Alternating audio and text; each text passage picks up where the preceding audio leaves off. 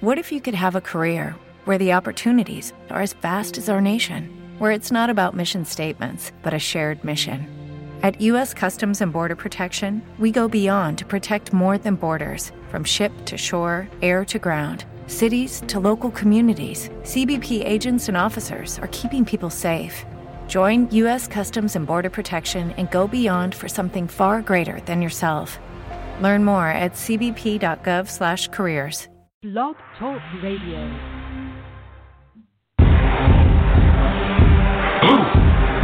Yeah, yeah. You already know what time it is. Time it is. It's that official time. Where we take this worldwide. Let's go.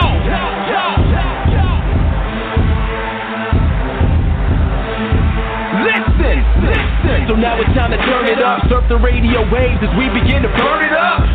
We all up in your area like landscape. Definitely bringing you the power slam and pancakes. It's the mandate that you tune in. It's time to move out so we can move in and recognize that this is no illusion. I'm here to clear the air so that there is no confusion. It all started off in the book of Genesis when Jacob was wrestling with who he thought was his nemesis.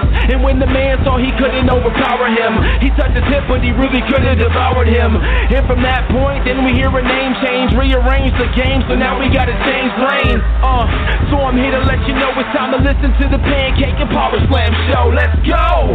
Turn it up, turn it up. It's the Pancake and Power Slam. Turn it up, turn it up. It's the Pancake and Power Slam. Turn it up, turn it up. It's the Pancake and Power Slam show. Uh. Turn it up, turn it up. It's the pancake and power slam. Turn it up, turn it up. It's the pancake and power slam. Turn it up, turn it up. It's the pancake and power slam show. Uh. Turn it up.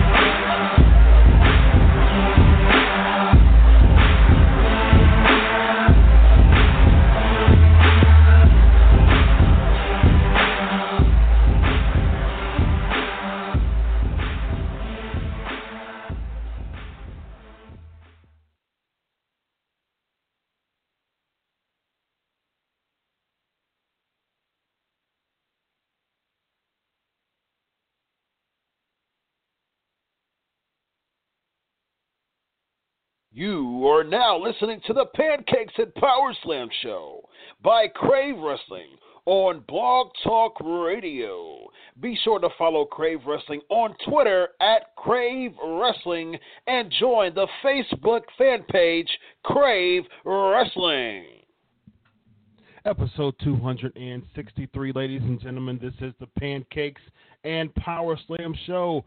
We are live and in living color, getting funky like a monkey, if you will. Ladies and gentlemen, I want to thank every single person that contributed to the five year anniversary show last week. It was so amazing. I had so much fun. Uh, it went overtime. It was great. A lot of publicity.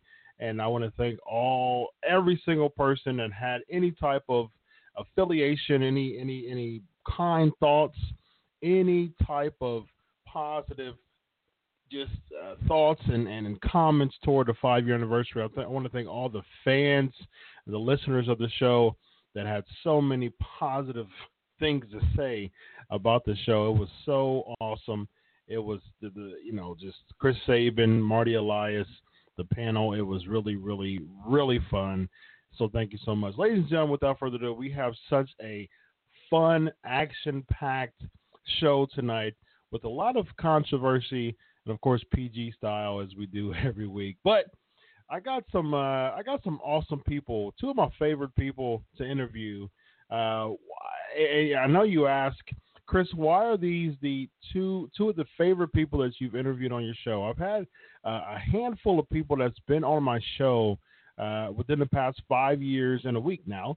Uh, on, on two separate occasions, I've had n- numerous people uh, come on the show that I love interviewing. I've had two parts of it, but these two people who I'm going to interview uh, here in just a few actually win a award. They they don't know this. I think the last time they won an award for being the only time that I've interviewed two people at once. Now they're winning another award of being the only two people in five years of the Pancakes and Power Slam show, the only two people that have been on the show three separate occasions. That's awesome. Well, they both have been on the show uh, once alone and now twice together again. So for the third time, I am so excited to introduce the the, the dream team, if you will, the Minnesota Dream Team of Ken Anderson and Shawn Daivari. How are you two tonight? Fucking, I'm so excited now. I can't believe we won an award. Oh my god! Congratulations, dude. That's just like just like when a promoter gives you a belt in lieu of a raise. I, me, really? Or exactly.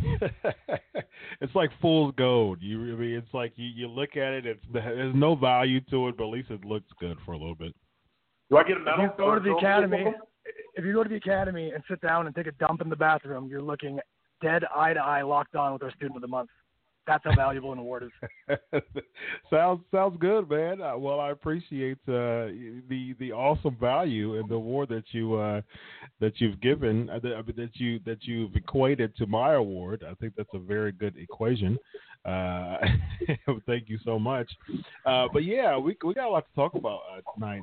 I want to thank the both of you for coming on the show again. Um, like I said, two of my favorite people to interview. Both of you are the only ones who've ever been on my show three times, so uh, that's that's saying something.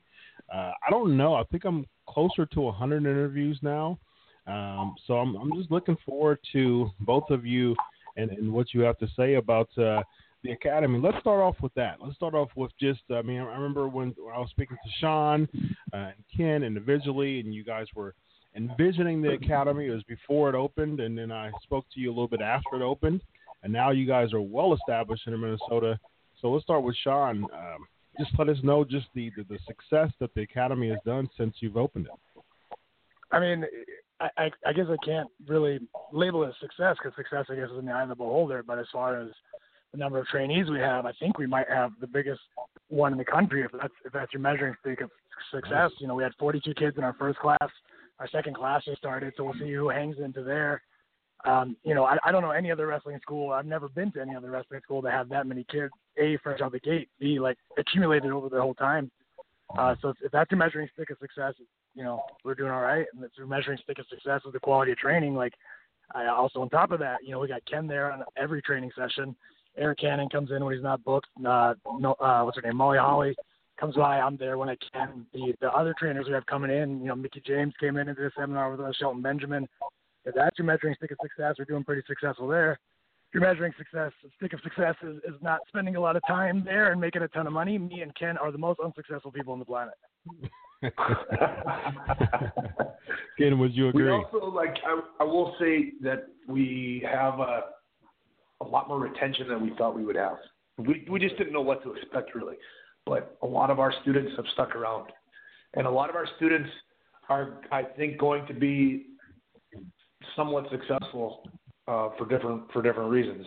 And um, you know, we got one group of, of students that was, uh, you know, really athletically gifted, and everything you tell them, they get it on the first time. Um, but there might they might not necessarily get the the mental aspect of what we do, and the other people might not be gifted as a as gifted athletically, but they really grasp the, men, the mental game. And then you've got some mm-hmm. people that have a blend of the two. So pretty good mix. Yeah, that's awesome. That's that's really good.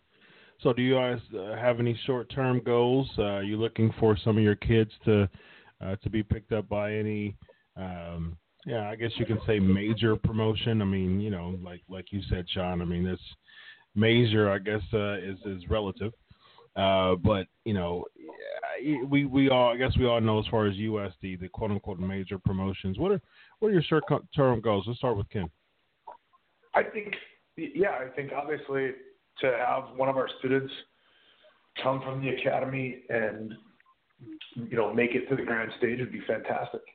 Mm-hmm. Um, we kind of already have. You know, me and Ken's first trainee is, is Ariya, my brother. You know, yeah. and what yeah. what year was it, Ken? Like, you know, I think it was like six, seven years ago. There was a wrestling school in Northeast Minneapolis that me and then you know when I was on the road or when Ken wasn't on the road at the time Shelton lived in Minneapolis when he was on the road we would go to train Ariya and you know he just got picked up by WWE this past November. I I, I mean that's I don't know about you Ken but that's the first person that I've ever said that you know I started training. Yeah, I'd say he's a prodigy. Yeah, yeah. Him and Hornswoggle. Yeah, the midget. Really, you trained Hornswoggle?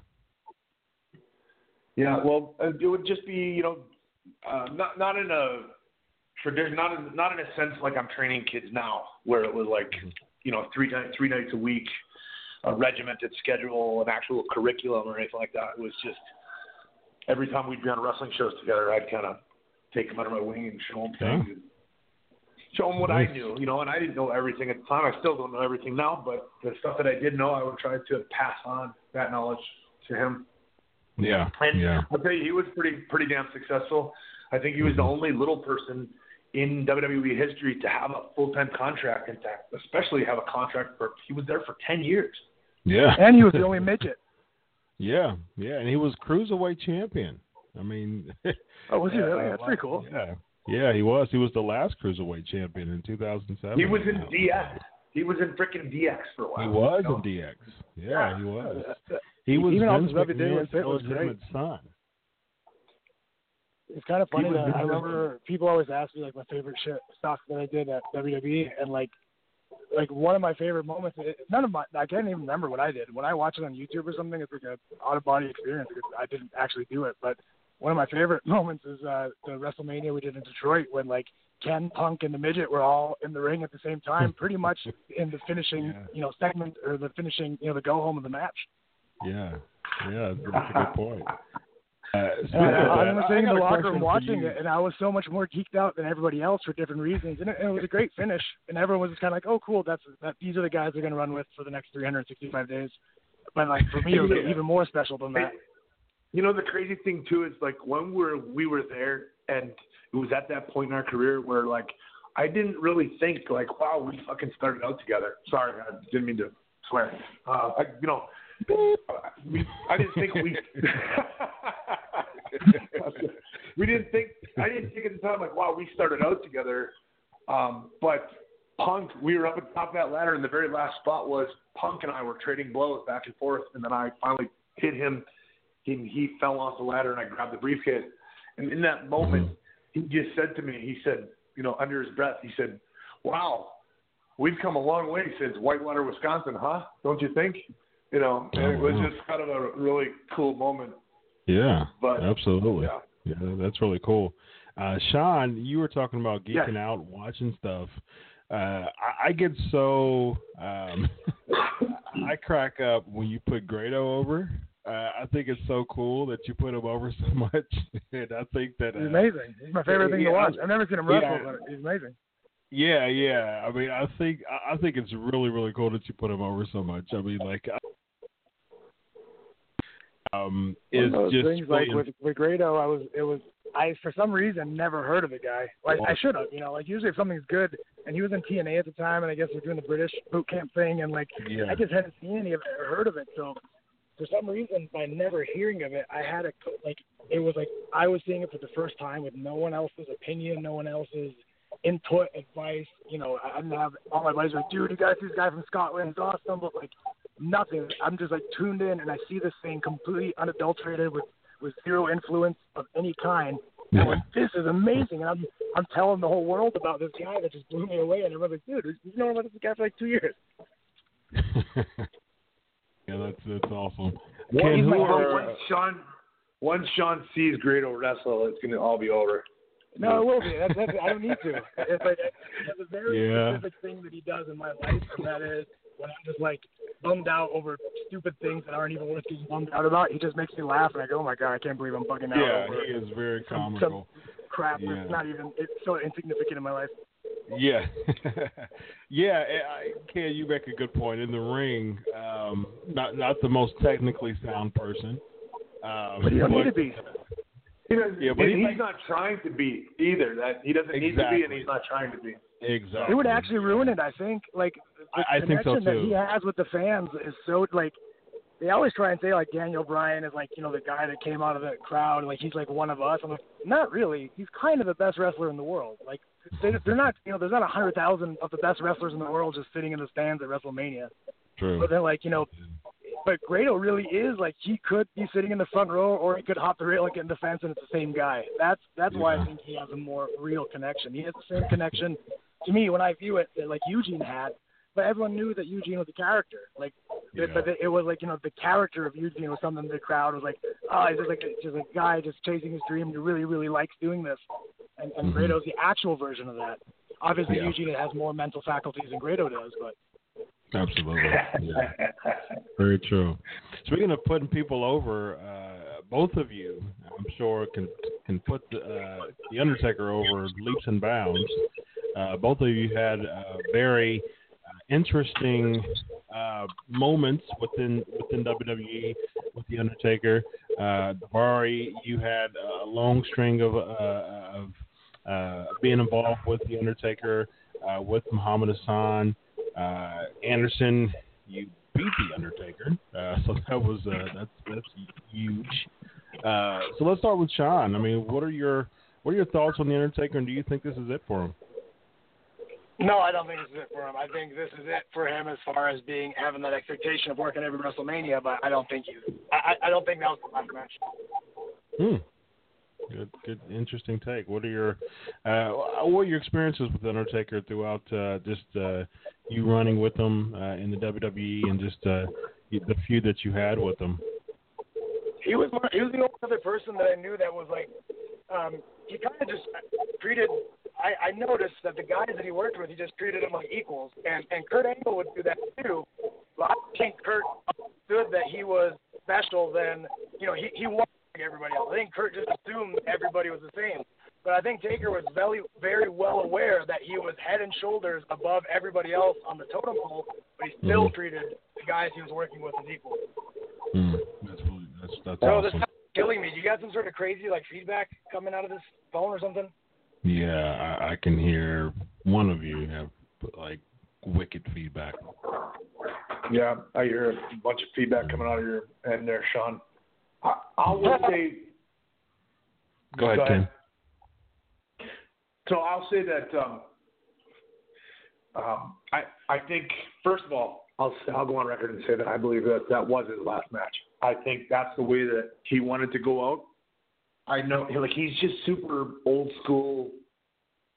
You know, there's a there's a certain code that a time honored tradition that we follow in the business that when you have your last match you you go out looking at the lights and he did that and and the fact that he you know took the gloves off and took the hat off and everything and left everything in the center of the ring i felt like that was him saying that's it i'm out Mm-hmm. and i think it you know if that's the case i think it's fantastic because you know i heard penn Jillette once say that you know uh was it frank sinatra frank sinatra just kept going and kept going way beyond his prime. Like he should have retired.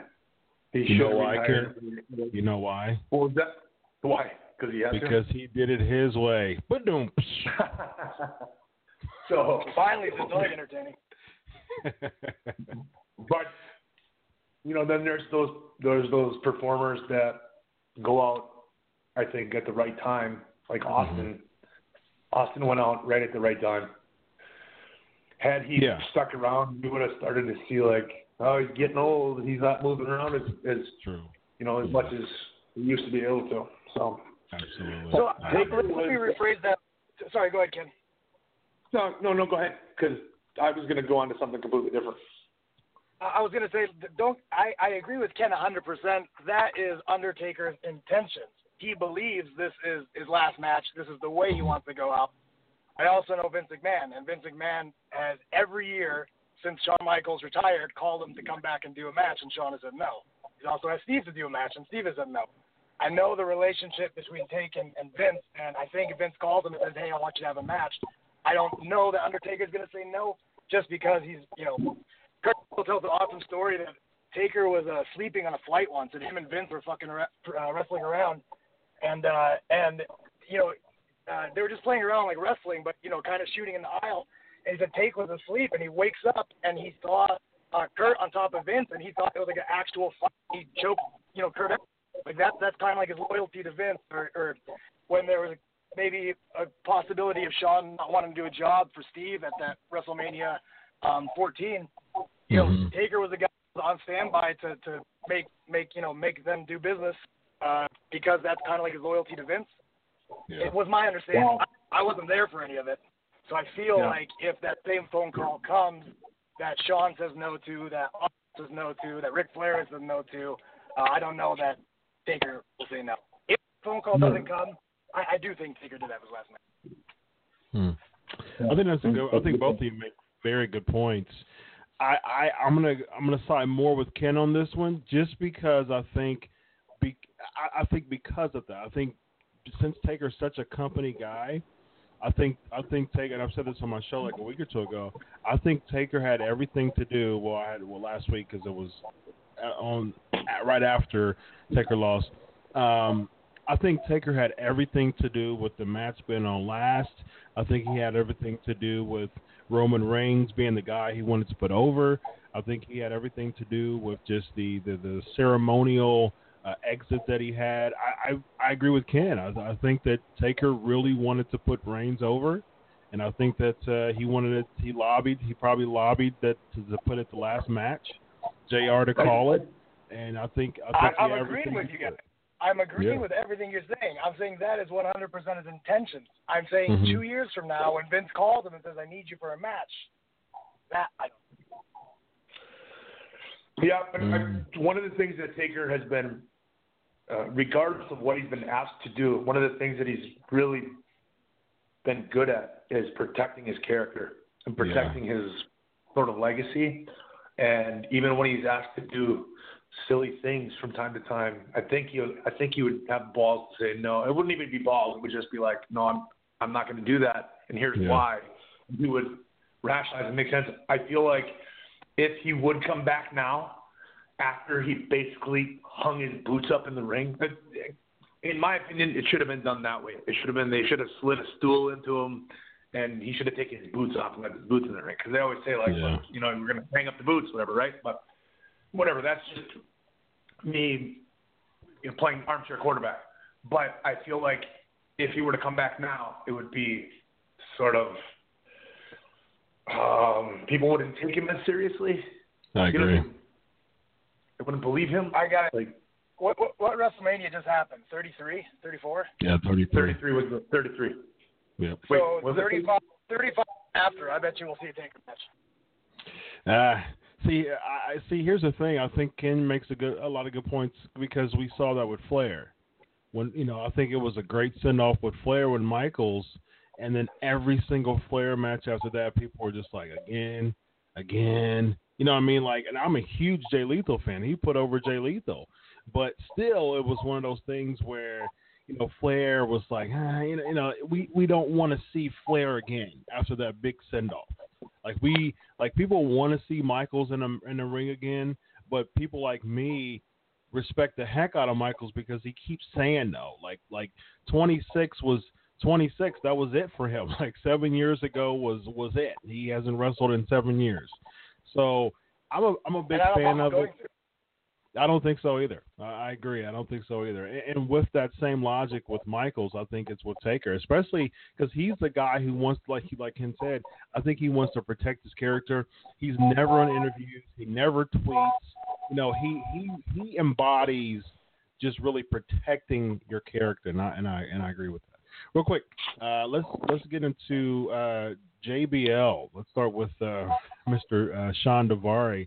Uh, you know, it, you don't have to be um, uh, in the know too much to know that there has been a firestorm of media attention on uh, Mauro Ranallo, who's I think is a fantastic announcer. Um, uh, there was a, a an interview that he had on Bring It to the Table, and reportedly some other things that sparked um, Ranallo. Uh, and, and I'm about to become a doctor in psychology and, and have a second master's in, in clinical mental health counseling. So, depression and bipolar, those are things that uh, you can never, you know, you can never make fun of. Um, and, and those are very, very serious things. And and from from what I heard, um, from from all the reports, there were t- there were talks that uh, the the JBL comments sparked um, another another episode of of his the depression. Um, What were the which- comments? What were the comments? I don't know what uh, you're talking about. I wrote about it. He he it was on Bring It to the Table. Um, I have to look it up real quick live here, but um, he he said he he said something. I, I don't know exactly what the comments were uh, verbatim, but it was about uh, him tweeting. Um, it was about him tweeting. Mauro Ranallo was tweeting a lot. He, I mean, he tweets a lot. I mean, he, he tweeted a lot about just stuff outside the WWE as far as like celebrities and things like that. He retweets um, just different things. He he was voted announcer of the year uh, for the Wrestling Observer, uh, and basically JBL said that it was an internet poll. Uh, he didn't want to you know call the poll out from for what it was, and um, he was just basically saying that uh, he hates that he, you know, he he uses Twitter so much and and and, and does that. So that I, will find the, I'll find it. Um, I already did. And the time it took you to not get to the point, I read the whole interview. Did you you read you read the thing? Oh, okay, I actually have it here from from my piece that I wrote a couple of days ago. I he read says, three different articles about it. And the time it took you to not tell what happened. uh, I was it's see it, I'm live and I've been doing this podcast. It's called Filler, Shawn. See, Ken has a podcast. He knows what he he knows what I was doing.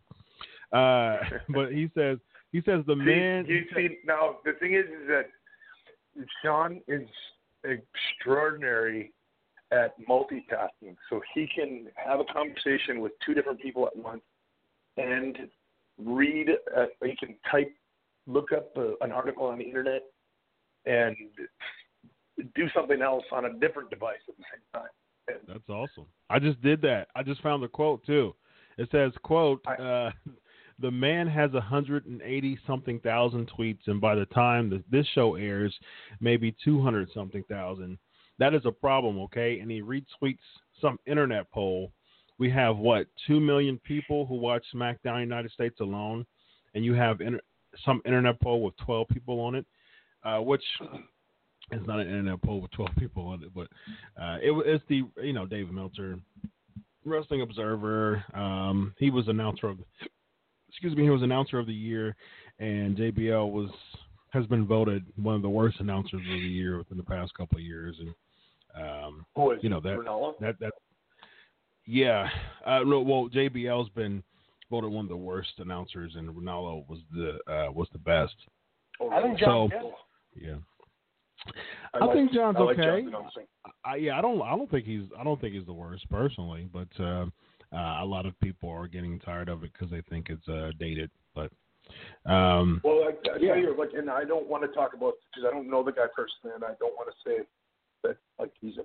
I don't. You know, I'm gonna lay forth of criticism that I don't mean that he's a bad person, but like I his announcing actually drives me crazy. But that that fake wrestling, that that old school radio announcer voice, like drives me insane. Mamma mia! Uh, every, oh, you know, it's it's that uh, I don't know what it is, but radio people they go to college and they they must take a class on how to have that voice.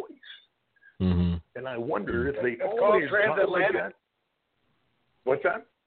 It's called transatlantic. It was a dialect they created, and the tra- like the transition from England to the United States. They made that dialect for radio because they couldn't get coast to coast. So people from the south and the east and the north, they all can understand each other. And this transatlantic mm-hmm. dialect was invented for the radio so somebody you would know that it's a, like a, a celebrity person, like someone super smart. They used to teach it in a, in private schools, and, and when if you were like you know rich and stuff.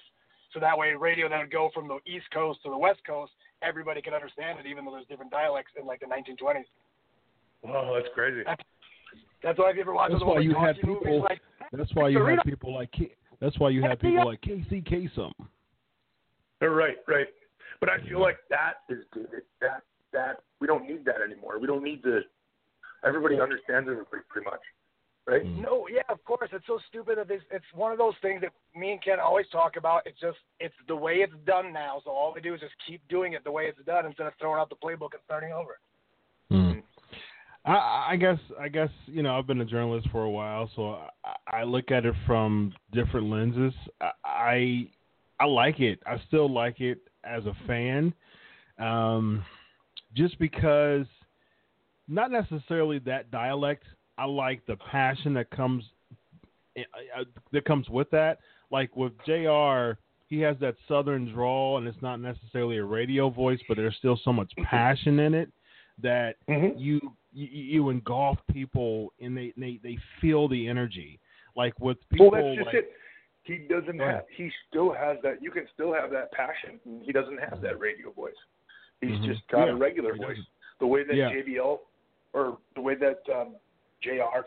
talks when he's excited about something in real life mm-hmm. is the way that he talks when he's on the radio or when he's doing his podcast when he's calling a match. Yeah, but when I see when I when I when I hear people like Michael Cole, and I'm not I'm not anti Michael Cole, uh, but and I'm not anti Tom Phillips. I think Tom Phillips has actually grown a lot. Um, but just as far as like play by play, I, I'm just not a big fan because I don't feel the energy that I that I've gotten with with with Jr. for so long, and you know, even with I wasn't the biggest Gordon Solie fan, but he was so memorable to me when he would, you know, oh the belly to belly play, you know, and I, I just it was just like just the passion and the energy as opposed to this is just another city, this is just another arena, and I'm just doing my job. You know, Jr. has even said that before. I've been to live Q and A's with him, and I love just soaking in what he has to say. And you know, he's talked about that with wrestlers and announcers and things like that. Just coming in and just clocking in and clocking out. You can feel that with with wrestlers and announcers. And I think with yeah. To me, you know, it, I, I didn't feel that. I felt like he was. Oh no, he's definitely you know not punching mean? the clock. No, yeah. he's definitely not punching the clock. You can tell. Right. He's putting effort into it. I'm not. I'm just but not I, a fan but I understand your point, though. I do understand your point, though. I, I, I, I definitely understand. So, so, so, Ken, what are your what are your thoughts on just uh, based on that, based on the information that's uh, that I, I just stated, and just uh, your experience with JBL? What, what are your thoughts? I, you know what? I mean, he was a guy that he's old school and he protects. You know, he his concept was to protect the business from mm-hmm. goofs getting involved in the business and people. Um, he, he would say something to somebody like, "I just read something that Justin Roberts said that." Yeah, the passport. He always called him. He, he, uh, but he also did a bunch of other stuff. He called him names and told him that he should kill himself every day or whatever. Like, right, right. He would say stuff like that. Um, but the minute somebody would fire back at him, or just no sell it, like it would be fine. He wouldn't keep hammering. It was, I, I, I don't know. I'm not saying that his way is right, but people are really, really sensitive nowadays to everything. Hmm. Interesting. It's insane. Like, like I, I don't me and John have a different sense of humor, but both of it, the central part of it, as far as what's entertaining to us, is just making somebody miserable. My the way I make somebody miserable is different than the way that John makes someone miserable. But when somebody no sells me, it just takes all the fun out of it for me, and I stop because I, I go find another victim. and it's one of those things that when whenever I hear stuff about John being a bully to whoever and the specific names that come out, like I, I don't know what he did to Justin Roberts, but uh, you know whenever John was a bully to where someone would say is being a bully, it's because the person that he was quote unquote bullying was trying so hard to get over with him. I'm just like, dude, not everyone's gonna like you. John just yeah. maybe he doesn't like you. Like you don't have to be you don't have to prove your point and defend you know, if he says you're a dork and he hates you, you don't have to prove to him you're not a dork and that he should like you. Just let it go. Mm-hmm. Yeah. That's a good point. Yeah. Selling for me is the best thing on the planet. If somebody sells for me, I will stay on that. I will beat a dead horse. Like I'll bring it back to life, resuscitate it, and then kill it again. I heard a story once. Paul Heyman told me this story about how JBL was needling Edge on a bus overseas. And needling him. Edge was pretty new to the company. Needling him, mm-hmm. needling him, needling him. And Edge sort of JBL had a beer in his hand, a bottle of beer or a can, and, J- and uh, Edge just stood up and like swatted the beer out of his hand and said, "Let's go right now." I'm, I'm sick of it. And from that moment on, you know, JBL was like, "Oh, calm down, calm down, sweetheart," and then everything was smooth over, and he didn't mess with him ever, ever, ever again. Hmm. I think that Can was the case with two, um, can can any of you two recall a time being there that someone stood up like that? I did. did, uh, Jib, Joey Styles did. Uh, I mean, a bunch of people Uh, did. It, it, you don't John- you don't hear that. Johnny Mundo, um, Johnny uh, Yeah, Nitro. Yeah, John Morrison. Nitro. Yeah. Mm-hmm. Nitro stood up to him one night. There was something JBL um, didn't like the way that him and Miz had sold at the end of their match, or how they had celebrated. They hadn't celebrated enough, furiously enough, or whatever. So he was he was angry and he was kind of getting up, and uh, Johnny just basically snapped at him and told him to mind his own business, and they almost went at it. And, Mm. you know, John, the thing is, John, is like you did too? John John's very vocal. He's very Mhm. opinionated, Yeah. but it, it's not like uh, I, don't- I don't know. He is. It, it's not like an insurmountable thing. Just Mhm. stand up to him or just ignore it and it'll go away. Like Shawn said before, you know, the ones that just kept getting harassed are the ones that just kept going back for more. Yeah. Interesting. Shawn, you said you had a. You said you stood up to him one time. Well, it wasn't even standing up to him. It was just he like uh I don't remember the exact scenario. Ken I actually forgot it even happened. Ken just brought it to my attention a couple like days ago, but we were like, you know, sometimes when you go overseas, it's an eight. You leave you, from when you leave your house to when you get home is an 18 day loop for the overseas tours, and we were like day, you know, 13 or 14 or 15 into an 18 day loop, and John was, It was uh, in the main event. It was day. It was day 18. it might have been like the last night of the loop. Yeah, and then uh we come back and, and you know, in those days you're miserable, you're tired, you just want to shower and get on the bus and get the hell out of there. Mhm. So, you know, whoever's on last, usually they come back to an empty an empty, you know, locker room or empty building. And and for some reason that night, it probably just because it had been going on all trip and, and stuff. And then I, I wasn't by the monitor watching the main event, which John was in, I guess. And then he came back and he just made a just picked me as his target. A bunch of people weren't watching, but me specifically goes, Shawn Daivari doesn't need to watch the main event. Shawn Daivari knows everything about everything in wrestling. Shawn doesn't. Shawn doesn't have to watch the main event. He's good. He's got it. And I said, no, you've been doing the same match 17 nights in a row. I could call every single move you did. I could tell you exactly what happened. I could tell you what beats you took for the crowd to get involved. Like I seen it. Like no, I don't need to watch it tonight. And then actually it was the night before. Uh, I think Benoit and Eddie were, or not Benoit and Eddie, Benoit and Rey were tagging, and I, I was glued to the monitor for that one in the main event. I was excited to see it. We hadn't seen it in the last, you know, 15 days. Mhm. And I said that to him, and then it, the only reason I said it like that was because it was in front of other people. If he pulled me aside and privately said it to me, I wouldn't have, I wouldn't have, you know. I, I, sorry, John. Um, I'll make sure to watch next time. But if he calls me out in front of everybody, I said exactly what it was the case and true. It wasn't. I wasn't fabricating nothing. And what Yeah. did he come back? The only thing he could retort with would be a lie, and he didn't, and it was over. Hmm. Very interesting. But what I'm Wow. saying is, I know a bunch of guys that would be like, "No, no, no, John, I was watching it. I wasn't in the shower. No, I saw the whole thing. Uh. No, no, I'll make." You know, if you put it over, then it gives them something to play with. Yeah, yeah, yeah. Makes sense. Yeah. Ken? No, no, that's that's exactly what I'm gonna call it. hmm Wow. Wow. Yeah, good stuff. You know, I, I I will say that like that that kind of harassment and needling and uh, whatever you want to call it, that hazing is sort of gone away in the business. Mhm. It's non-existent. Yeah, it doesn't exist anymore. It's it's you know the the locker rooms are very safe places to be. They're good places to be. Yeah, I've heard that. Yeah. We got wrestlers come from all walks of life. We got in our in our own wrestling school here at the academy, we have people who are ex drug addicts, you know, recovering drug addicts. Who um, we, we've got a guy that works for you know, the main office uh, in, in Target in corporate. Mhm. Uh, we've got you know our youngest student is 16 years old. Our oldest student is 40 years old, and we all come from all different walks of life. And I think it's it's one of the only places that I've ever been where there like truly isn't a lot of, um, you know, where there's just these tight knit little groups. Like everybody tends to hang out with everybody. Yeah. Of course, you get your smaller groups that split off because you're riding together or whatever. But like everybody tends to get along. hmm That's great. That's awesome. You said the oldest is 40 years old. Is the boogeyman lying about his age again? I'm 30. No, he lost to 30 and shoot 40.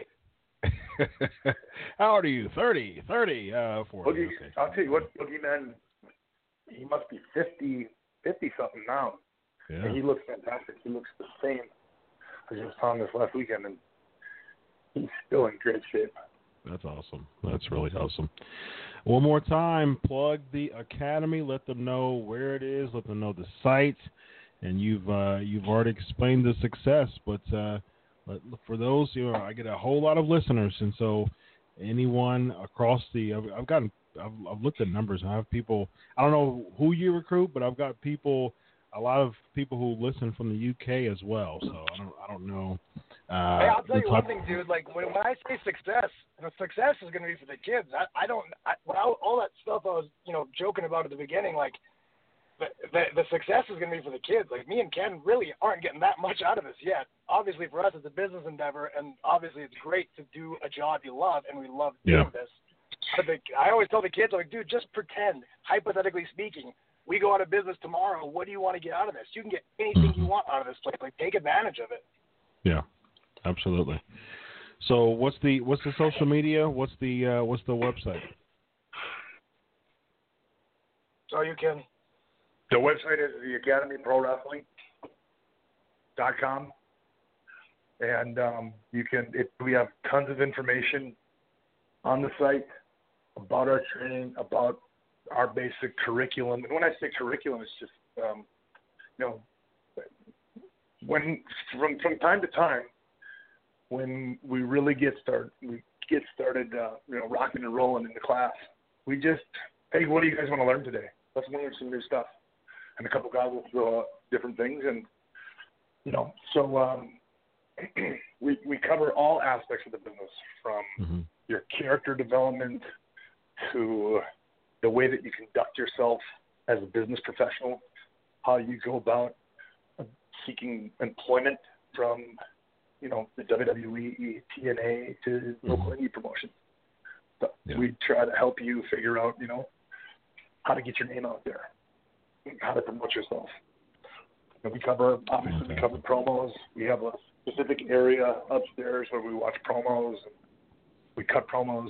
We have a big, um, giant projector where we watch uh, that's hooked up to the WWE network, Mm-hmm. and we just can watch matches and dissect things and break everything down. So yeah, go to the academyprowrestling.com and you Awesome. can sign up for a uh, 30 minute free session where you come in and just basically sit down with Shawn and Shawn and I and we show you around and talk about how you uh, want to go about achieving your dreams.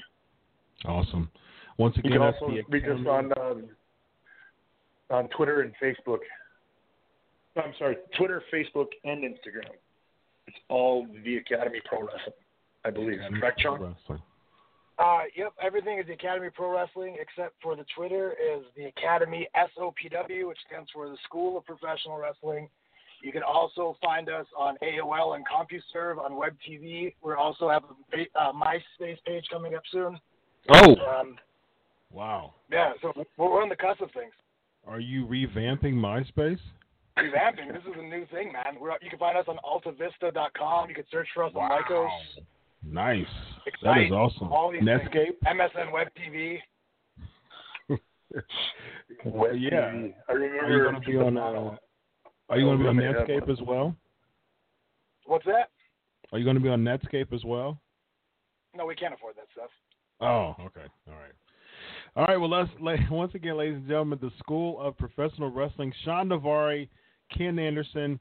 Now, here's the thing: you've been on three times now. I think you guys are like the Steve Martins uh, of SNL of the Pancakes and Power Slam show. So, um, I Are you retiring think uh, no, it's it's like it's one of We're in the three timers. things. It's one of those things like you know the five timers club you know like on on, uh, on snl i'm a big snl buff from like 87 to like 90 like 99 and uh like dan Aykroyd and um you know uh, uh belushi um the the brother was a part of the the cast and died but the the the uh, other brother um was yeah but Jim and John right? Uh Yeah, yeah, and yeah. so yeah, so you had so so like uh, Eddie, Steve Eddie Martin, Murphy. Eddie. Yeah, well, he was a part of the cast, uh, and the, but you had like five timers. Like, um, uh, was the guy? Alec Baldwin. He's like a five timer now, I think. Uh, and so I think that Ken Anderson and Shawn Daivari uh, will be approaching the five timers club uh, for the Pancake Right. and Power Slam show. So um, Yep, I'm looking forward next to time it. you have us on, Ken will make sure to take his gloves off in the center of the podcast, and uh, Yes. everything will be good to go. Be sure to take your boots off too. Yeah, yeah. Sounds good. You were right. Well, Uh, thanks for real- having us on. I appreciate it. Real quick, real quick. Here's my. I just thought about this. I was just about to close, but I just thought about this. So, are you both still wrestling dates? Or are you? Are you both kind of uh, uh, going into your retirement phase? Uh, I am not. I am still wrestling, still actively wrestling, wrestle just about every weekend. Hmm. Um, I just saw I, a, a I, I video. am taking bookings when I want to. Not, not Mhm. trust me, my phone's not ringing off the hook. But when bookings come in that I want to do, I do them. Like I got a handful coming up, and then um, but but right now I'm, I'm I it's kind of a good thing for me because I'm, I'm not super healthy, but I'm way better than I was a couple months ago. So like I, I Mhm. feel like this summer I could be able to try and make an effort of, of you know accepting more bookings. Okay, good. All right, so listeners uh, who are bookers, you, you heard you heard that there. Uh, I just saw a video. I, I asked the question, but it's funny. I just saw a video recently of Ken Anderson. Uh, you were a champion of something. There was a video that was going viral, and you were like, I think you were like going back and forth with the kid or something. I like super. Kick the midget. yeah, yeah, the midget. Yeah, that's what it was. I thought that was absolutely hilarious. Yeah, that was funny. I actually shared it on my uh, on my Facebook, One of the- Wrestling Facebook page. That was hilarious. One of the best things I've ever done in my career. First one was with the midget at WrestleMania. One Uh-huh. of the most memorable moments of my career. And uh, just recently, a few weeks ago, when I got super kicked that that kid, he was Yeah. it was great. It was a lot of fun. That was hilarious. All right, Ken, Shawn, thank you so much for uh, being on the show, man. Looking forward to having y'all again. Yep. Thank you for having us. Thank you. Have a good night. See ya. Bye. Ladies and gentlemen, thank you so much for listening. What a wonderful interview, as always, as expected. Ken Anderson, Shawn Daivari, some really, really good, interesting things about uh, their their time with uh, Undertaker and their stories with JBL. It was expecting something fun, and uh, and we got it. So thank you so much uh, for Ken Anderson and Shawn Daivari. Once again, they win the Pancakes and Power Slam Show Award of the only two wrestlers that's ever been on my show three times in five years. So congratulations to them, and uh, looking forward to having them again, you know, soon. And uh, there's there's always things to talk about. Uh, they're going to be uh, hopefully five timers, so I'm looking forward to that. Without further ado, ladies and gentlemen, we got we got still got an action packed show. Let's bring on the co-host with the most, Evan Tech Proud of Under the Mat Radio. How are you tonight, sir? Doing good, man. Tired, but that's that's life, right? A few days, always busy days for us. Absolutely. Good, good to hear. Good to hear. Uh, good to hear our good old brother Ken Anderson. Um, uh, it's funny, like I don't know if you got the uh, if you got the song, same Travis Stone, but uh, I did see Ken at the VIP party at Nash's. Uh, he was working there, but wasn't able to say hi to him. But good to see that Ken and No. Shawn are doing good as always. Yeah, I Yeah, didn't get to you know- see him. You know, I think he came in late. I think well, once you Yeah. left, um, Mhm. I think Ken came in like a little later. I did get to see him, and um, but uh, and I don't know. I didn't see Shawn at all, but Ken's a good guy. I know Shawn's a good guy too. So it's good to hear that. Oh yeah, both of them are, are really really cool people. Uh, I'm actually Ken and I are actually been talking because he actually has a podcast too, and um, yeah, he told me. Yeah. and and yeah, and, and you you told me that he was there when I was about to leave. I still had some work to do, um, and so yeah, when I left, I didn't get a chance. I was just I was tired. I was and I still had things to do, and I was ready to go. And Oh yeah. uh, but it was it was it was it was a very very fun uh, evening, very very fun weekend. Um, but yeah, yeah, it was it was good. Uh, Ken has a podcast, and uh, um, you know it's funny because Gunner told when I interviewed Gunner a few years ago, Gunner was saying how cool Ken was. It's like as you know, and as many listeners know, I think just about every listeners know, I'm, I'm very uh, vocal with my strong Christianity, and and and Ken is is an atheist, and so He'll we've be had some the, he's the opposite. yeah, we've had some very respectful and civil conversations over Facebook. We we chat on Facebook just leisurely, uh, and uh, he actually interviewed. He actually offered to for me to come on his podcast to discuss that.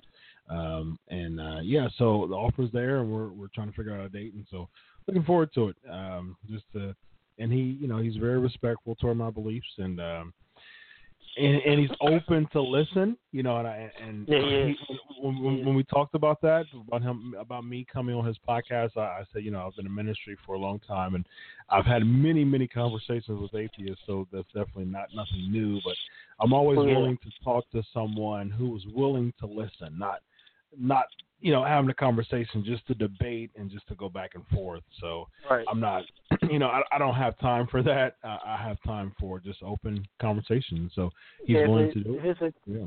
there's a conversation based upon uh, just hearing the other person's viewpoint of why they feel how they feel, why their viewpoints are what it is, and Mm-hmm. as far as this, as far as this informative, as far as the educational route, of course, there's no harm done. But once you start going into the schematics of the arguing, who's right, who's Yeah. wrong, who's better, there's no time for that. Like I know Nope. Ken told me, told me we interviewed him about his podcast, and like you, I've been, I've talked to them all.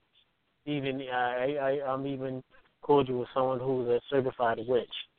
Mm. So, uh, and, and I, um, you know, I don't really talk about my personal life much, but I just a few weeks ago gave her a ride home. I ran into her at the supermarket, and I always was nice to her, her mom, and you know, Mhm. she was a Catholic, but you know, we have we have like you and Kim, we have our conversations here and there, but at the end of the day, I know if she knows if she needed something, I'll be there for her. If I needed something, she'll be there. So, something wrong with you know, making the world go round. You have a lot of people Mhm. feel different ways. It's like the the business, the people, you know, what's right and what's wrong, and um, different styles. But no, just everybody out. As long as everybody's listening, then that's cool. Yeah, yeah, I'm looking forward to that. I, I definitely, um, I'm looking forward to that platform uh, to share the gospel. I mean, I'm looking forward to it, it's, and it's, I'm excited about it. I really am. Um, I'm not, you know, I'm not going to preach or anything, but I, yeah, I'm just going to, you know, share my personal testimony and, and lay down the facts as the facts are interpreted, and yeah, there you go. So uh, we'll see. I'll, I'll definitely give people, I'll definitely let people uh, stay you know, keep people updated on that. And um, there you go. So without further ado, ladies and gentlemen, here are the headlines. Here we go.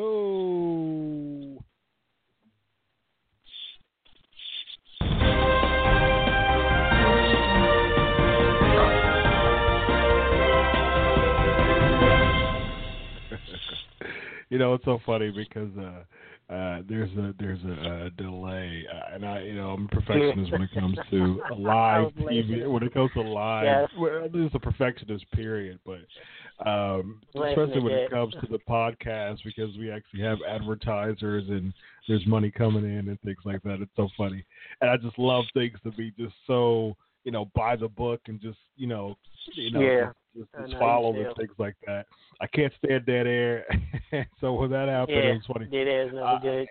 Yeah, but it, it's funny because it reminds me of um, uh, one of our uh, staff members of Crave Wrestling. Uh, what the uh, actually man, a good friend of mine. Uh, he was a co-host here for four years. Derek. Uh, we actually talked uh, a few times. We we we uh, conversed, and he just he wished all the best to the Pancakes and Power Slam show because of his schedule. Uh, he he ho- co-hosted for four years and uh, had to change the schedule, and uh, he's not on the show now, but he's just you know doing uh, just very supportive of the uh, of the show, and he you know he talks about I talked to him last week. He was talking about how he just he's so sad that he can't come on the show uh, anymore, but uh, it's funny because every time there was some type of glitch at all, you know, he you know he would do this thing. He would like intern. You know, he would he would go to an intern. and it's so funny. You know, five years later, there was for for those who listening, you know, listen, listen five years ago or have listened to archives. Every time he would say intern, spoiler alert, breaking news, there was never an intern, but it was so cool to say. but, uh, yeah, it was cool. So what, what I thought about when he said when, when that happened, and that was that Big glitch there, first thing I thought was intern. Wasn't yeah. yeah. That's But that a was really two second cool. delay. That- right. That's yeah. that's death. That's death right. That dead air is like, oh no. But uh yeah, all you all you advertisers, you, you're good to go. It's it's it's it was a, it was a great interview and it's a great show. So without further ado, ladies and gentlemen, Nia Jax botches a shoulder breaker. oh man, I have that up on the Crave Wrestling uh, Facebook page. I Oh, the man. video up there. I had to take the video and put that up on the page because when I saw that, Man. I said, "Here's the thing. Now, I've always, I've been critical of Nia Jax. I think that she has a lot of potential. I think the fact that she's like a very large, monstrous style female competitor is really good for for WWE because that can draw a lot of heat and make someone really, really over that they want to make as a babyface. Right. So she she's Right. perfect. She has the perfect the, the presentation is perfect. I've I've been very critical of the the wardrobe. I do not like the wardrobe at all, but her as a figure is great. I think she did really good in NXT of putting Bayley over when they had that match takeover, and Bayley won with with the chokehold. I think that was great. They really made Bayley, you know, shine as a baby face. But on Raw, I mean, there, there's just so much Oh, greenness in Nia Jax, and it's very apparent. And she's not. I mean, she's so awkward with just her moves. She's not fluid at all. And you know, and it's one of those things that I I know that Nia Jax is happy for the. She's happy for the the opportunity.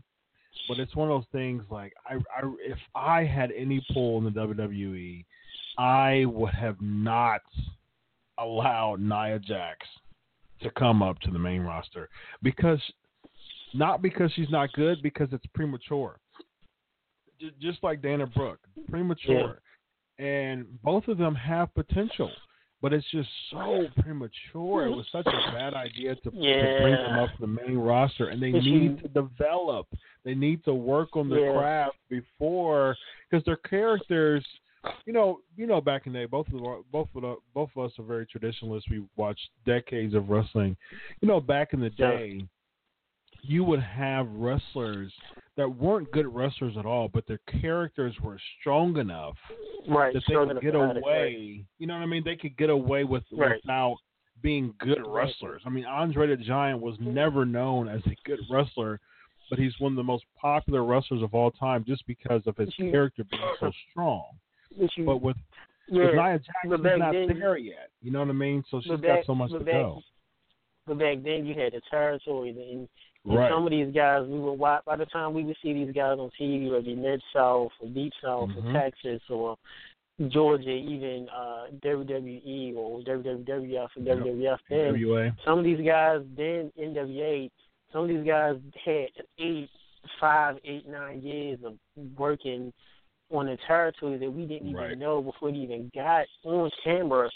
And had you got to wrestle around the world with different styles. You know, look at Jerry Lawler. A lot of four kids know Jerry Lawler's a commentator. They have no idea the history that Lawler's done with um, he was huge in Memphis. we're, we're, huge, huge in misses, you know, him, him and the Jarrett. So, Yep. um, it, it, it, it, it shows that it shows this. It, it shows that the state of WWE is animating these stars. They're Mhm. struggling to make new women stars, female stars. That's why you have to hold. It's like baseball. You know, I'm a huge baseball fan. It's like baseball. If if a lot of your main guys are gone, sometimes you have to call up somebody from Triple A or even Double A to the main roster. No, they may not be ready, but they got it for that spot. They just got to learn on the go. for anybody listening that don't understand how baseball works, of course you have the major leagues, which is the top. You have the minor leagues. You have Triple A, which is the level right before the majors. You have Double A, which is under that. You have A ball, which is single, which is A ball, just like the lowest of the lows. So it's the same way with WWE. Their women division, it's like who do you really have? You got the brand split, and then you got split what divas you do have coming on, the Raw and SmackDown. Nia Jax, I think she's a pretty monster. She has a good look. I hate the outfit. She and we talked about this on my show earlier tonight, and, and was laughing because my staff was putting a uh, memes about it, laughing. And then she like the song. She's not like most girls. She she almost killed Charlotte, and it's like that's the golden girl. That's that's that's Yeah. Ricky Flair's daughter. Uh, Mhm. and and and it's not just that. Charlotte is good in the ring. Um, she has the presence. She she she's an attractive lady. She can wrestle, and she almost killed her with the shoulder break. I'm looking like, dude, oh my god, Yeah. she's on her head. And not only Yeah. that, I I thought I didn't she know rolled over. She rolled over. She, Right. she fell on her head, and how she fell, her body weight went forward.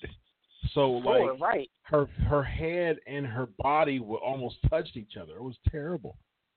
And, and not only that, I thought I didn't I didn't even know about it today that uh my correspondent told for Ephesus Queen mentioned because they had left uh left my room for a second. Um, the room I was about to roll on is that she she didn't catch Charlotte. Charlotte went for the for the moon, so I didn't go back and watch it before the show. She Yep. didn't catch Charlotte. Charlotte fell on her Yep. face. It's like Mm-hmm. open your arms. You have to catch him. It was like Yep. the Tim Slicker thing when he didn't catch Taker in Mania 25.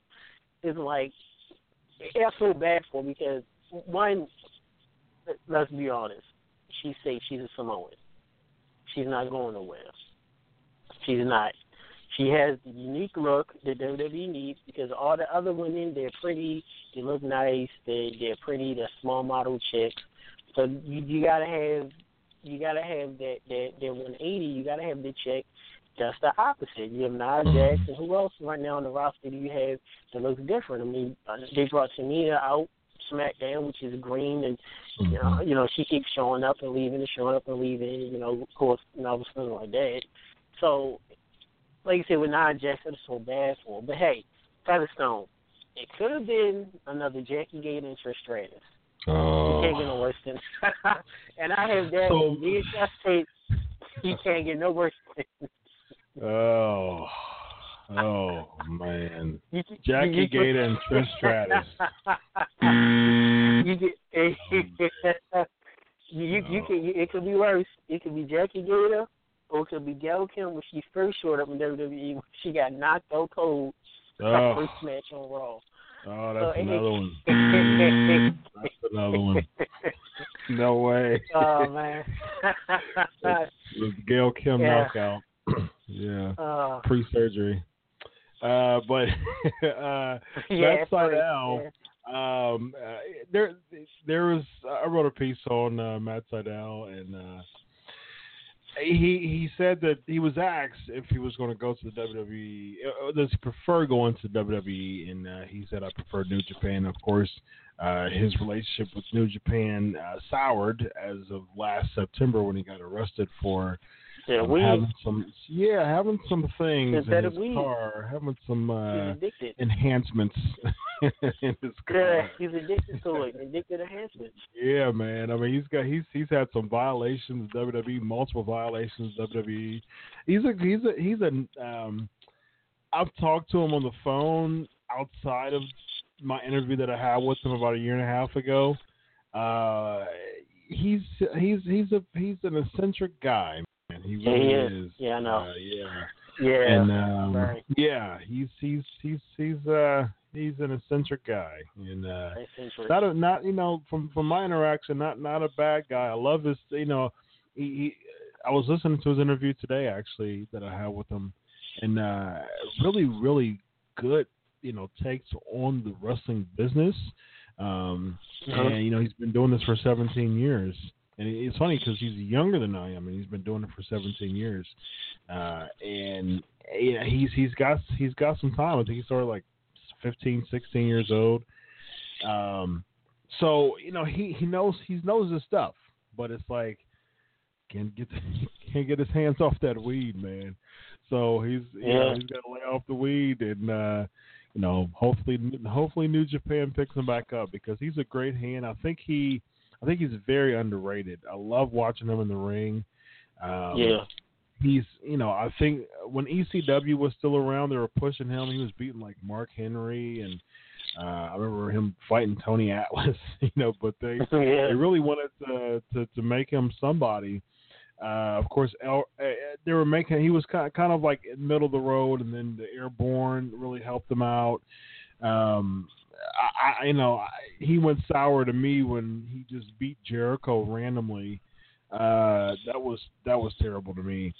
But Jericho's always that guy. Like you see somebody, obviously he saw something in, in Evan Bourne to to make him, you know, put him over. It, it was no storyline, nothing. I mean, I, I just wish Jericho is is like Austin a lot of times. Like just you know, if I'm gonna put someone over, at least get some type of story behind it, you know. But uh, he he put him over. But I, other than that, I was other than that sour moment, I've, I've been a fan of Evan Bourne. I've been or Matt Sydal in the Indies, um, and I wish yeah. that um, I'll follow him back in the day, Wrestling Society X back in the early 2000s. Yeah, remember that? Yeah.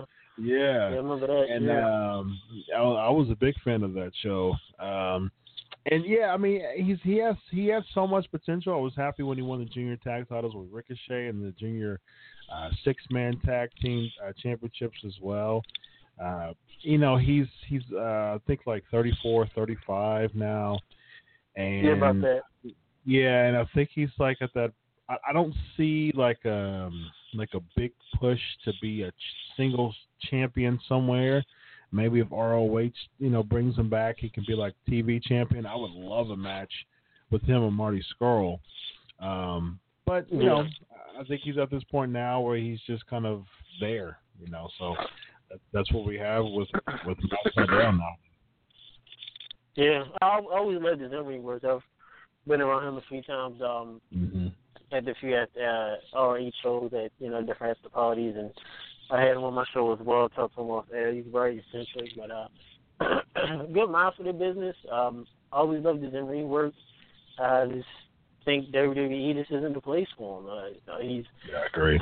WWE WWE's the land of the giants. If you're not a big guy or even middle guy, you're not you're not going to last there too long. I know they have the cruiserweights right now, the whole cruiserweight um, division, which uh, you know for somebody like like Lance Sydal, just think it would be less than them to even be there. I think Mhm. somewhere like a RH, uh, Impact, uh, Lucha Underground, or Japan overseas, where he could just be free and kind of be himself, would was best for him. Yeah. I think he can get over a lot in Lucha Underground. I mean, talk about like a world champion. I don't see him in a world champion in some major. Like I don't see him as ROH world champ. Uh, Impact, no, I don't see him there. I, he could be there. I don't see him as world champ, but I I could see him as Lucha Underground champion though. Um, He could, he that- could, he could be. Yeah. he could. Excuse me, he could be. hmm I think he has enough star power to to really do something there. So, I mean, John Morrison just won the title uh, recently, and he's uh, what like 37 or something like that. So, Yeah. so yeah, 37, 38. So uh, there's there's some so there's some life there. Oh, let's let's uh let's plow through uh, the rest of the headlines for this week. Uh, the original plan winner of the Andre the Giant Memorial Battle Royal um, up until the same the same day was Sami Zayn. Um, yeah, but it's you know like I wrote in my piece, it's one of those things that I don't think I, I don't think that the WWE really has plans for Sami Zayn. I, I don't see. I, I just really think he's a good hand. Um, you know, I think he's one of those dudes that uh, he definitely did better in NXT. Would have done better in NXT, but he, you know, it make make perfect sense that he got caught up because he's such a vet in the business. Uh, but Mhm. it's like, you know, as we saw with the Superstar Shakeup, even his first match on SmackDown was a loss. So he's there. There's it's a lateral movement. Like he was there on Raw to put people over and to make other people look good, and that's exactly what he did on SmackDown. I mean, he the match was really good between him, AJ, Yeah, and match. Corbin, But at the same time, he did the exact same thing that he does on Raw. He he puts his all into it, and just to make somebody else look good. So th- to me, tonight on SmackDown just proved that it's a lateral move for Sami Zayn, and I don't see anything, you know, higher than Mm. what we saw on Raw. Do you know the difference between Sami Zayn and Seth Rollins? Mm, one wore a mask, and one didn't. No, no, no. I, I mean, yeah, I mean currently, you know, El, El Generico. yeah, I know what you mean. It is because currently is that the only difference between them two. I, I know it's obvious, but basically what you're explaining, which I agree with, is the company push. Mhm. If Rollins didn't have trips behind his back pushing him, he would be in the same boat. Good talent, looks good, fans like him, but he, he's just he's at that cusp. He just can't get over the mountain, and that's Yeah. exactly where Sami Zayn is at. Sami Zayn is a great talent. He can wrestle. I like his mic works a lot better than Seth Rollins. You know, we cannot stand Seth Rollins on the mic. I agree. But uh, Yeah. but Rollins had the machine back in him, which and I don't I don't have anything against Rollins. I like Rollins. He was Tyler Black, um, but Sami Zayn, same thing. He looks good. Uh, he's decent on the mic. He has a following. He can wrestle, but the machine just isn't behind him. So now it's just he's just floating around, going through the motions, making everybody look good. He's losing. He got beat up by Strowman back and forth. Uh, you know, he had uh, he did beat Rollins that time, only because they were setting up the whole Rollins and Triple H feud. Now he's on SmackDown. Great triple threat match with Corbin and AJ. Not like you needed any more evidence of how great AJ is. It's quite phenomenal. Corbin Yeah. is a good talent, you know, he is. But then of course you have Zayn, the one that takes the pinfall. It's like, well, why can't Yep. Corbin take it? But it, like you said, is I like Zayn. I do. I just, I just, and, and that's somebody like I said. If he was at a Lucha Underground, if he was at an Impact, if he was at an RH, he easily could have been could be world champion.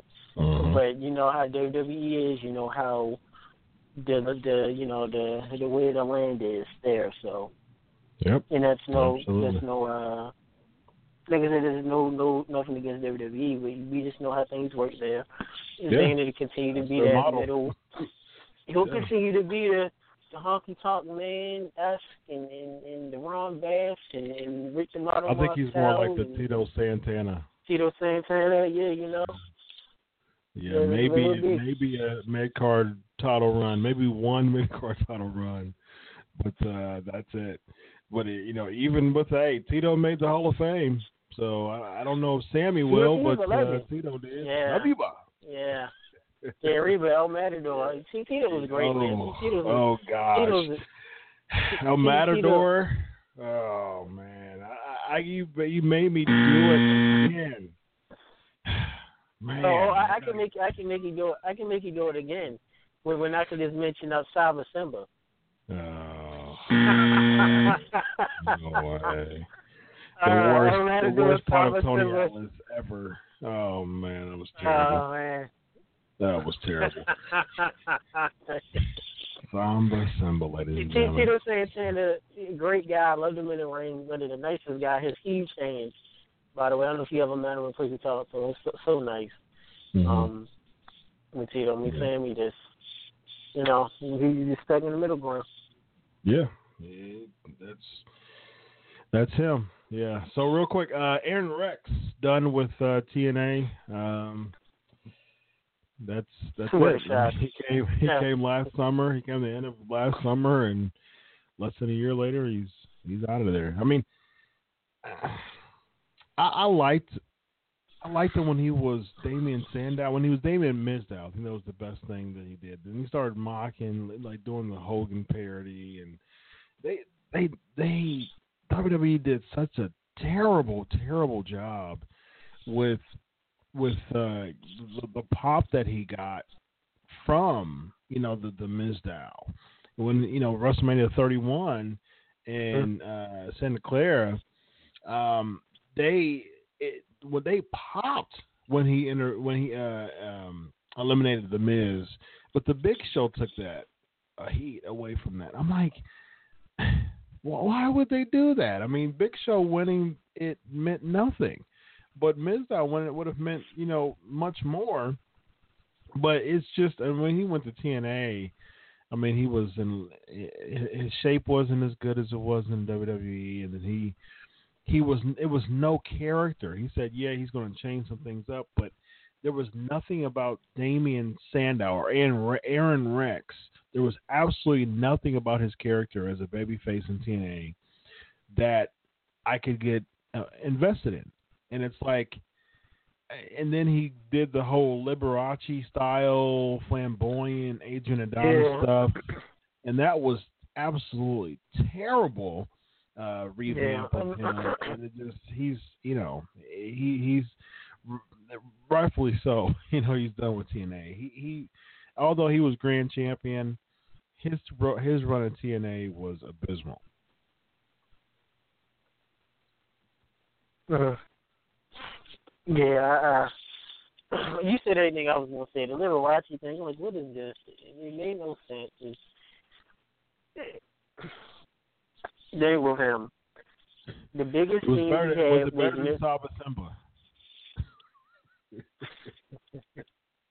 was, was, was it better than uh, it, it, it was it, it was better it was better than Saba Simba, but I don't think it was as good as Lasertron. I agree. Um, yeah, yeah. Well, uh, it, um, and, and I'm, I'm friends with Lasertron. Hector Guerrero. Um, gosh, that's so bad. good thing we, good thing we survived the, the great years and the bad years. Um, yes. Like you said, he his his, his hottest moment was Mizdow. He got released. He he was he was big. Everybody wanted him, and I just think he just should have kept. And granted, stability. He tried different characters. At least he tried it. It just wasn't working. I looked at him like, what, what, what is he doing? It just, yeah. So now uh, it, it's what's next for him. Is, is, I think if, if he kind of if he uses the character he had in WWE as Damien Sandow, kind of tweak it, just use a different name, that you're welcome, and then um, um, being sophisticated. People people forget that um, he was a part of that old tag team over ten some years ago called KC James and Idol Stevens, mm-hmm. and uh, Undertaker's wifey Michelle McCool was the manager, and, and Damien Sandow went away in Puerto Rico and overseas and busted his tail a good three, four years or so and reinvented himself before he came yep. back. So, um, yes, like I said, hopefully he can redefine his track. I think he's a really good talent. This uh, yeah, Impact.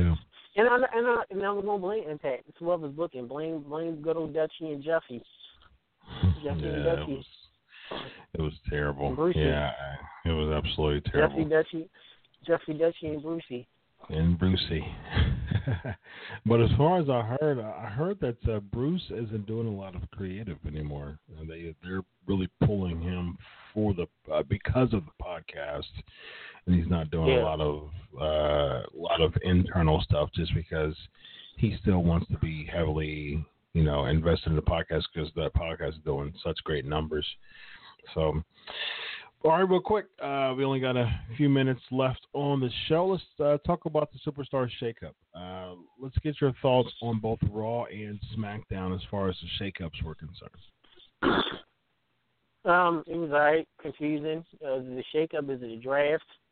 Um, you have Raw. It's like okay, how, you, you show Angle and Bryan or, or in Shane for some reason, they forgot to put Shane in the graphic. They kept showing Daniel Bryan at Angle. We keep forgetting Shane is the GM too. And the question is this: How did they go about? How how are these guys picked? How these superstars picked to be on these shows? Raw starts yeah. off great. Miz playing John Cena, Maryse playing Nikki. Okay, great. They're on the show. Cool, no problem. It's like how how was the how was the actual process of them choosing? That's what I was wondering. It was like random. Yeah. Or just, it was like, okay, Miz is on the show, Ambrose is on the show. Okay, cool. Thing is with Raw, what's the point having a shake-up when you move two superstars that are already feeding on one brand and you yes. move them simultaneously on the other? The same match yeah. you want to see from a different night, different yeah. color. You go from blue to red, red to blue. It, it, I like the Miz being on Raw. I like Ambrose being on Raw. Why does all of the Shield need to be on Raw? Move Chef, move Seth Rollins to SmackDown. Reigns isn't going anywhere because he's the new face. He's taking over for Cena when he finally leaves. It is, you know, Joe attacking Seth. Okay, that's cool. I like the fact Angle was in the ring. Four kids don't even remember that Angle went against Joe in TNA, but anything that doesn't happen in WWE doesn't exist. Um, David Hill just posted something hilarious that said Simone Lives Matter after watching Raw. Um, that was hilarious. It is just yeah, the monster among men. Uh, I, I kind of like that that that nickname because they keep repeating it down your head. Mm-hmm. Monster among men just attacks Roman Reigns, air quote murder him or attack him. You clearly see the dummy, and it's like it makes no sense. Roman now has the most heat in the company. He defeats Taker. He did a great job last weekend. Not saying much, but this is my yard now. Mm-hmm. But yet, Monster Among Men throws him over the balcony with a stretcher, beats the crap out of him. What does that Hmm. say about Reigns? So Terrible. he's strong enough to be What does it say about the Undertaker? That's the what does say it about say the about the Undertaker. Undertaker putting over Reigns? Two weeks later, he gets pummeled. I just, I'll let you finish, man. We got. Uh, I, I think we'll talk about more about this next week as far as just what It's- this it's- means for the Undertaker. You- could have you you could have you could have just said Strowman beat beat the crap out of Reigns backstage, something quick. You didn't have to go all over the place with the avalanche and stuff. And then what happens with Reigns? He should be out for the next three to four weeks because WWE the Reigns is going to show up within two weeks, just like The Rock did when he got ran over by avalanche, vehicular manslaughter by the NWO. Just like Big Show fell off the Cobo Hall, he showed up the Yeah. same night and it was just overkill. and and and and you know, it's Miz is there, Ambrose is there, Mickie James shows up with Alexa Bliss. Okay, cool. We get to see them fight again for the hundredth time.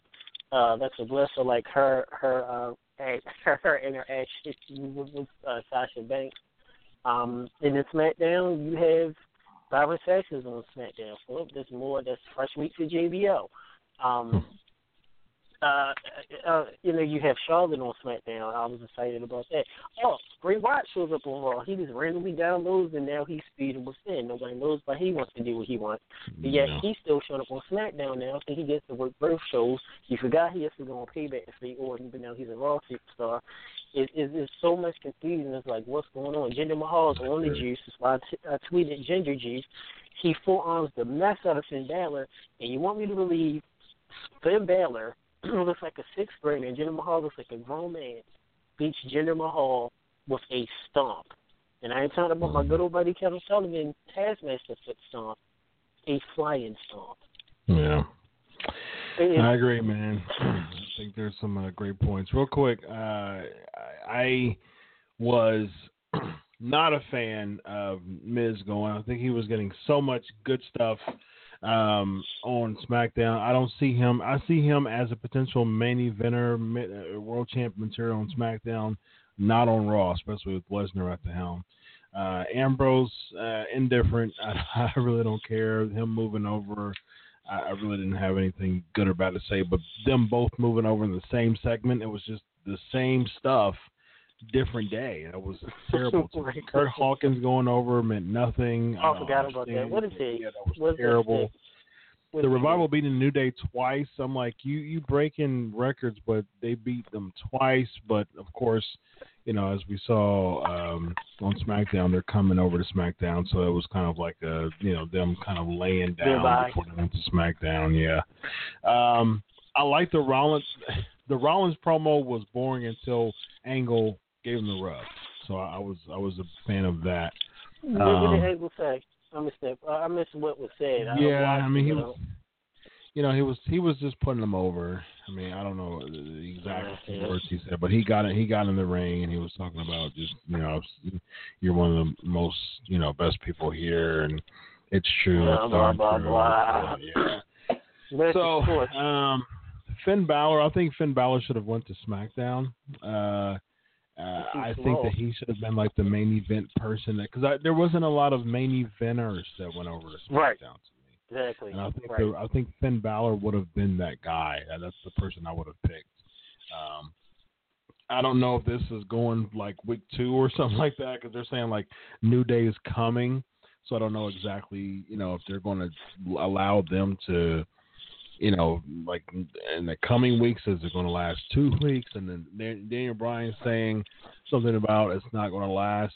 I mean, you, you can't defeat, you can't defend the title, and it was it's just all types of. it just it was just weird. It's time to say things on again. Yeah, Okay. sure. and I'm like, but it's like oh, Owens goes to SmackDown, but you know Jericho gets Jericho on Raw and wants revenge, but Jericho doesn't doesn't appear on SmackDown. SmackDown's been And apparently, and apparently now it's good for the heavier men to wear suits. Why is Kevin Owens wearing a suit? yeah, Well, what, what sense is that? He's always worn the. T-shirt. Why? Why is Joe wearing the suit? It looks dumb. It's like how Austin was wearing a suit. It doesn't make sense. Right. Why are we wearing suits now? It, it, it. I mean, I can, I can, I can use a reference, and I can even use that that the Horsemen when Flair came back and told Bischoff, "You can't find me, my fired." You had Chris Benoit who's still sitting there in the suit, and Dean Malenko. I'm like, why are you in suits? Looks weird. Like all we ever see you in is just your tights. Yeah. It- oh, Um, oh, and then shout out the cruiserweight division. They actually got a mon. They actually this shows where the cruiserweight division is. How Vince thinks about them yeah. you have a segment, a five to six minute segment, which felt like two hours. Uh, T.J. Perkins, we don't know who you are. You just like video games, I guess. You have Neville, the new Highlander, Duncan MacLeod, which I like. His forehead looks funny. And you have Double A, and um, I'm sorry, A Double, Aries. You have them have a backstage segment, right, with no microphones. Right. yeah. Where else did you just say? Because I'm sure for make Seth Rollins or, or, or Strowman or Reigns or Jericho, they always had mics. Some of them even walked to the ring with mics in their pockets. Sting had one in his coat. Ticket had one in his pocket. Everybody has mics. But it's the cruiserweight Right. division, so you have three guys talking backstage with no microphones. right. Six minutes that Yeah. felt like an hour. And Randy Orton's champ, by the way. Randy Orton wears hoodies now and comes out with the championship, which no one cares. New Brown, Eric Rowan downloads back with his new mask, and you know, I'm like, what, what is going on? Yeah, it's so confusing. It makes my head hurt. What all types on? of weird. Yeah, I yeah, it was all types of weird. Um, and then Primo and Epico, actually that was kind of cool because they kind of changed it up a little bit. Uh, but like I said, no main eventers, you know, that really came to SmackDown, so their shakeup was just like, ugh. Um, so yeah. All right, ladies and gentlemen, real quick, uh, flavor of the week. Um, just real quick, uh, for for lack of time, uh, what WCW um, uh, pay per view would you like to see back on? WWE? Bunkhouse Stampede. No, I'm just joking. Um, Battle Bowl. Uh, uh, Ah. and the will make the deal There you go. if they Nice. get it right. No, I'm sorry, I'm wrong. War games.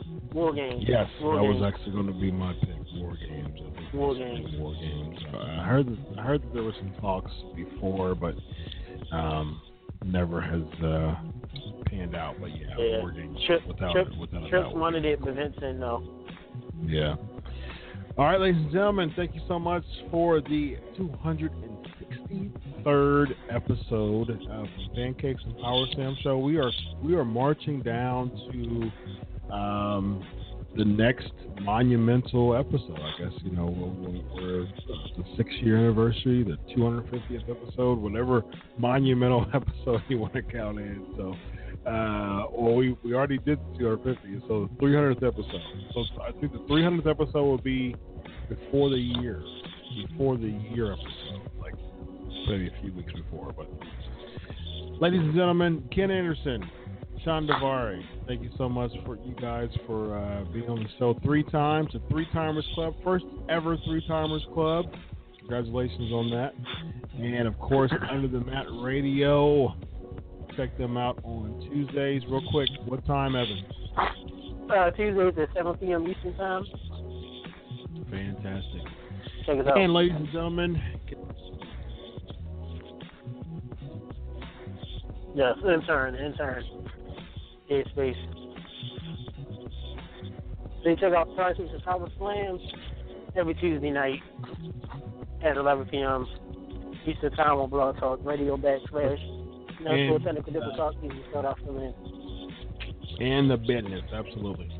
All right, ladies and gentlemen, we're going to have some fun next week. And uh, Pancakes and Power Slams T-shirts uh, selling pretty good. Um, check out the uh, send an inbox to the Crave Wrestling Facebook page if you want to crave if you want a pancake and Power Sam's um, T-shirt. Next week I'll be at Raw, so I'll give some live notes uh, from Wow. live Raw next week. So, ladies and gentlemen, God bless you all. Uh, for Evan, I am Featherstone. You all have a blessed evening, and until next week, God bless. Goodbye. See you later. God bless.